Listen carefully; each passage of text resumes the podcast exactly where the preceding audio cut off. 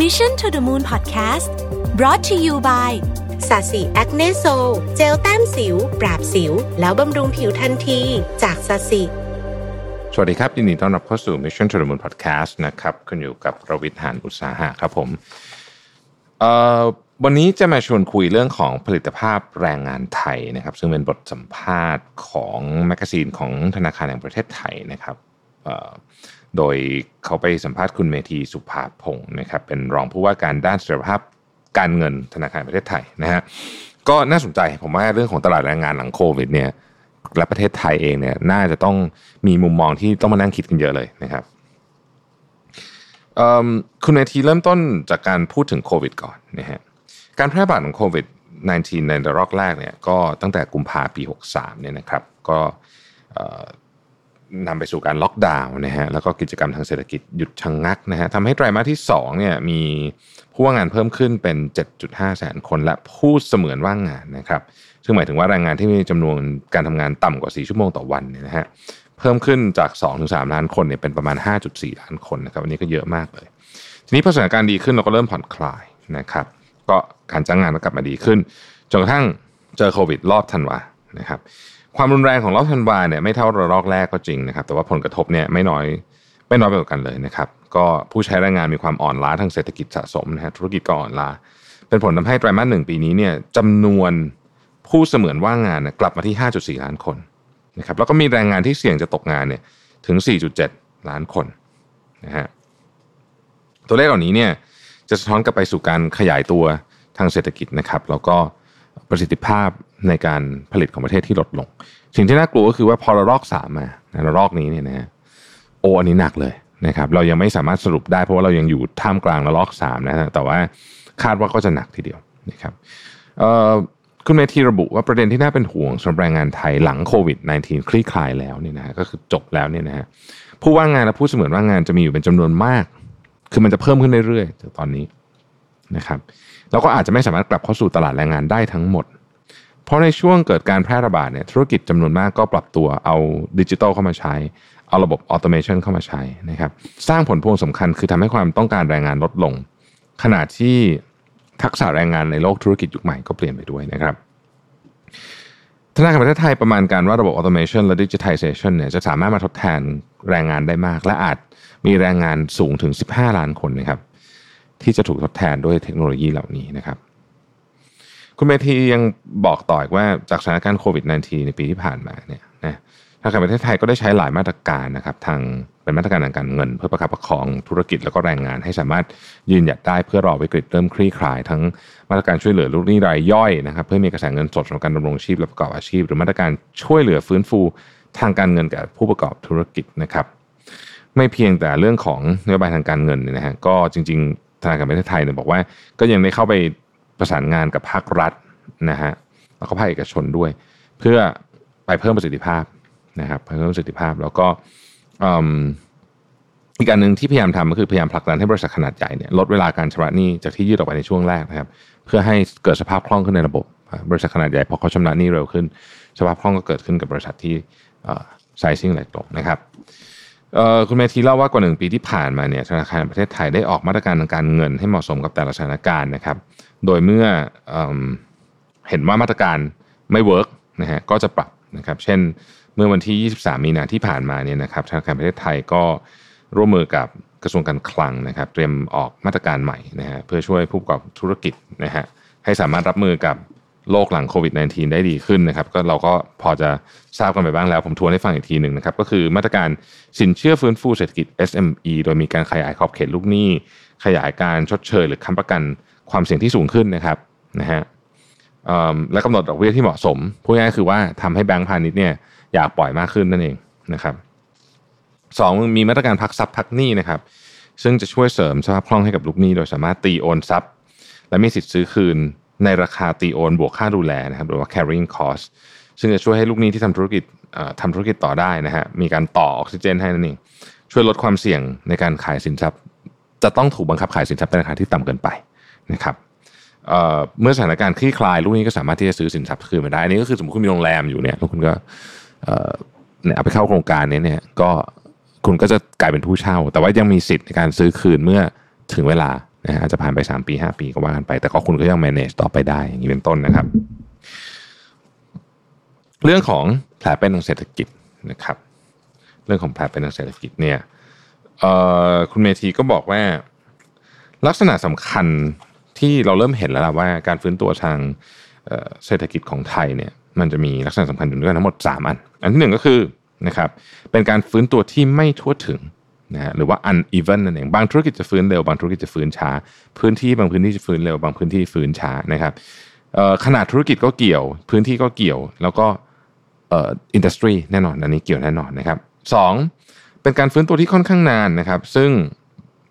อันเนี้ยจะส่งผลกระทบถึงการฟื้นตัวของตลาดแรงงานไทยอย่างมีนัยสำคัญนะครับ และข้อ3เนี่ยมีความไม่แน่นอนหรือว่า uncertainty เนี่ยสูงในเรื่องของการเปิดประเทศ และการเข้าถึงวัคซีน ซึ่งจะส่งผลให้การฟื้นตัวเนี่ยอาจจะล่าช้าออกไปอีกนะครับ คุณเวทีบอกว่าจะเห็นว่าวันนี้เนี่ยภาคการท่องเที่ยวฟื้นตัวน้อย เพราะยังไม่สามารถเปิดประเทศได้ และการท่องเที่ยวของเราต้องพึ่งพาต่างชาติเป็นหลักนะครับ GDP ของการท่องเที่ยวเนี่ยอยู่ที่ประมาณสัก 11-12%นะครับซึ่งสูงกว่าประเทศอื่นที่อยู่ที่เลขหลักเดียวทำให้เศรษฐกิจไทยมีแนวโน้มจะฟื้นตัวช้ากว่าประเทศอื่นขณะที่การส่งออกของไทยกลับมาฟื้นตัวดีขึ้น จากการฟื้นตัวของประเทศคู่ค้า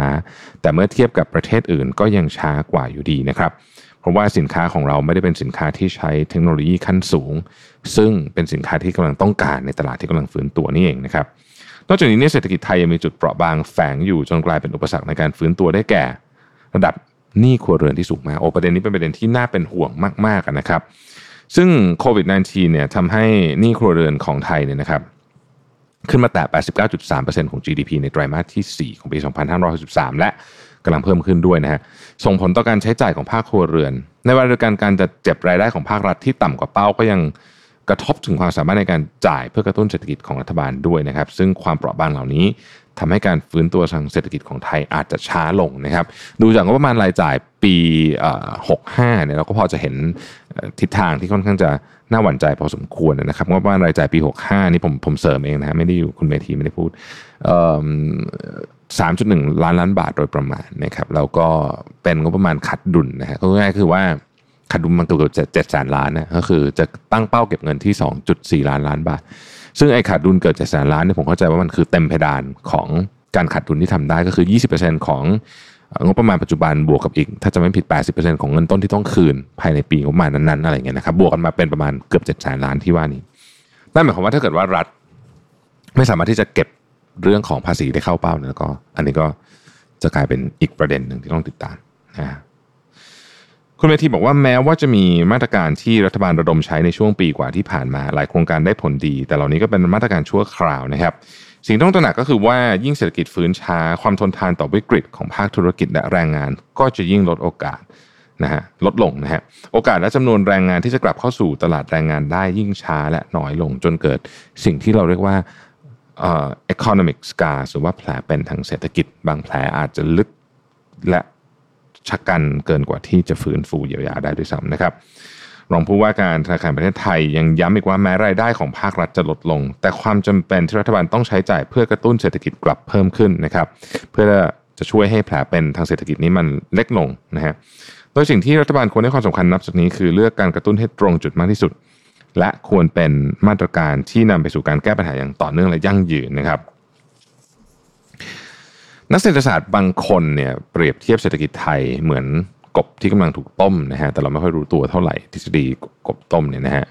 แต่โควิด -19 เนี่ยเร่งความร้อนให้เร็วขึ้นนะฮะเพราะฉะนั้นเราก็ต้องหาทางที่จะออกมาจากเรื่องนี้ให้ได้ คุณเมธีอธิบายว่าก่อนมีโรคระบาดเนี่ยศักยภาพของแรงงานไทย ถือว่าค่อนข้างมีความเสี่ยงสูงอยู่แล้ว นะครับด้วยโลกธุรกิจปรับเปลี่ยนไปอย่างมาก แล้วก็มีเรื่องของเทคโนโลยี disruption นะฮะแต่โควิด -19 เนี่ยมันทำให้ความเสี่ยงเนี่ยเพิ่มขึ้นไปอีกทำให้แรงงานที่มีทักษะที่ไม่สอดคล้องกับธุรกิจยุคใหม่ตกงานนะครับแล้วก็มีผู้เสี่ยงจะตกงานเพิ่มขึ้นอย่างรวดเร็วด้วย ไม่เพียงคุณภาพแรงงานจำนวนคนในวัยทำงานเองก็เป็นอีกปัญหาสำคัญของตลาดแรงงานไทยนะครับในปี 2564ในประเทศไทยมีประชากรอายุ 60 ปีขึ้นไป 20%นะครับ ซึ่งก็ถือว่าเราได้เข้าสู่สังคมสูงวัยโดยสมบูรณ์แบบแล้ว ในขณะที่อีก 10 ปีข้างหน้านะครับ10ปีข้างหน้านี่ไม่อีกแป๊บเดียวเนี่ยสัดส่วนคนไทยอายุ 60 ปีขึ้นไปเนี่ยอาจสูงถึง 30%นะครับคุณเมธียกตัวอย่างภาคเกษตร ซึ่งปัจจุบันเนี่ยแรงงานส่วนใหญ่เป็นผู้สูงวัยอายุสูงกว่า 50 ปี การปรับตัวเข้าสู่เกษตรยุคใหม่ agri-tech เนี่ยจะเป็นเรื่องยากทำให้แนวโน้มประสิทธิภาพการผลิตจะต่ำลงเรื่อยๆ ขณะที่วัยเพิ่มสูงขึ้นนะครับ การที่ประเทศมีผู้สูงวัยในสัดส่วนที่ทำให้ความสามารถในการสร้างรายได้ของประเทศลดลง การนำเทคโนโลยีมาปรับปรุงประสิทธิภาพของการผลิตภาคธุรกิจเป็นสิ่งที่หลีกเลี่ยงไม่ได้นะฮะหรือการที่แรงงานในปัจจุบันมีทักษะที่ไม่ตรงกับสิ่งที่ธุรกิจต้องการ เราเรียกว่า skill mismatch นะฮะหรือว่า skill gap เหล่านี้เป็นปัญหาเชิงโครงสร้างที่ตลาดแรงงานไทยมีมานานละแต่โควิด -19 เนี่ยเปิดแผลที่ซ่อนอยู่ให้มันชัดมากยิ่งขึ้นนะครับ พร้อมกับบ่งชี้ว่ารัฐบาลควรจะเร่งดำเนินการเรื่องใดด้วย คุณเมธีแนะนำว่าสำหรับการระบาดระยะสั้นเนี่ยรัฐบาลควรกระตุ้นให้เกิดการจัดการแรงงานที่มีอยู่ในปัจจุบันก่อน ในแง่ของการช่วยให้แรงงานเข้าถึงตำแหน่งงานที่เหมาะสมกับศักยภาพของตัวเอง หรือที่เรียกว่า job matching นั่นเองนะครับ ซึ่งเป็นส่วนหนึ่งในการเพิ่มผลิตภาพให้กับภาคธุรกิจ รวมถึงในแง่ของการเพิ่มทักษะแรงงานที่เรียกว่า up skill re skill ให้เหมาะสมกับโลกยุคใหม่ด้วยนะฮะอันนี้ก็พูดถึงแพลตฟอร์มอันหนึ่งนะฮะชื่อว่าไทยมีงานทำ .com เนี่ยเป็นการจับคู่ งานกับทักษะแรงงานนะครับ เพื่อกระตุ้นให้แรงงานกลับเข้าสู่ตลาดแรงงานได้เร็วขึ้น และมีผลิตภาพเพิ่มขึ้นนะครับ โดยเกิดจากความร่วมมือระหว่างกระทรวงแรงงาน คณะอนุกรรมการสภาพัฒนาเศรษฐกิจและสังคมแห่งชาตินะครับ ด้านการปรับโครงสร้างเศรษฐกิจ แล้วก็กระทรวงอว.นะครับ และอีกหลายหน่วยงานด้วยรวมถึงธนาคารประเทศไทยก็อยู่ในนี้ด้วยนะฮะนอกจากจะจับคู่งานกับแรงงานแล้วเนี่ยแพลตฟอร์มนี้ยังเอื้อให้เกิดการแลกเปลี่ยนบุคลากรที่มีความสามารถระหว่างธุรกิจ SME กับบริษัทขนาดใหญ่และยังเชื่อมต่อระบบกับแพลตฟอร์มด้านการฝึกอบรม ที่ทางอว.พัฒนาขึ้นด้วยนะครับเพื่อปรับทักษะของแรงงานนั่นเองสำหรับระยะยาวระยะกลางระยะยาวนะครับ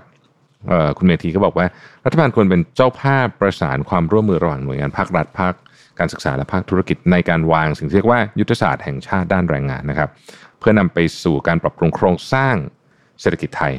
และพัฒนาหลักสูตรการศึกษาเพื่อให้ทักษะของแรงงานเนี่ยสอดคล้องกับระบบเศรษฐกิจใหม่ รวมถึงสร้างศักยภาพในการเรียนรู้ตลอดชีวิตด้วยนะครับ คุณเมธีกล่าวทิ้งท้ายว่าอย่างนี้ฮะถ้าประเทศไทยไม่มีการพัฒนาโครงสร้างแรงงานที่ดี แรงงานไทยจะลุกไม่ขึ้นนะฮะแล้วก็แรงงานไทยจะไม่ยอม หรือว่าอาจจะพัฒนาศักยภาพตัวเองช้านะครับ ย่อมทำให้เกิดการเติบโตทางเศรษฐกิจที่ถดถอยลงนะฮะจากที่เราเคยเติบโต4ถึง5%ตอนนี้จะเหลือ 3 แต่ถ้ายังไม่ทำอะไรเนี่ยมันจะลดลงไปเรื่อยๆนะครับ ปัญหาเศรษฐกิจก็จะเป็นชนวนไปสู่ปัญหาสังคม ทั้งในระดับมหาภาคและระดับครัวเรือนนะครับ ซึ่งจะกลายเป็นแผลเรื้อรังของประเทศที่จะแก้ไขยากมาก ๆ เลยถ้าปล่อยทิ้งไว้นะฮะนี่ก็เป็นบทสัมภาษณ์ของรอง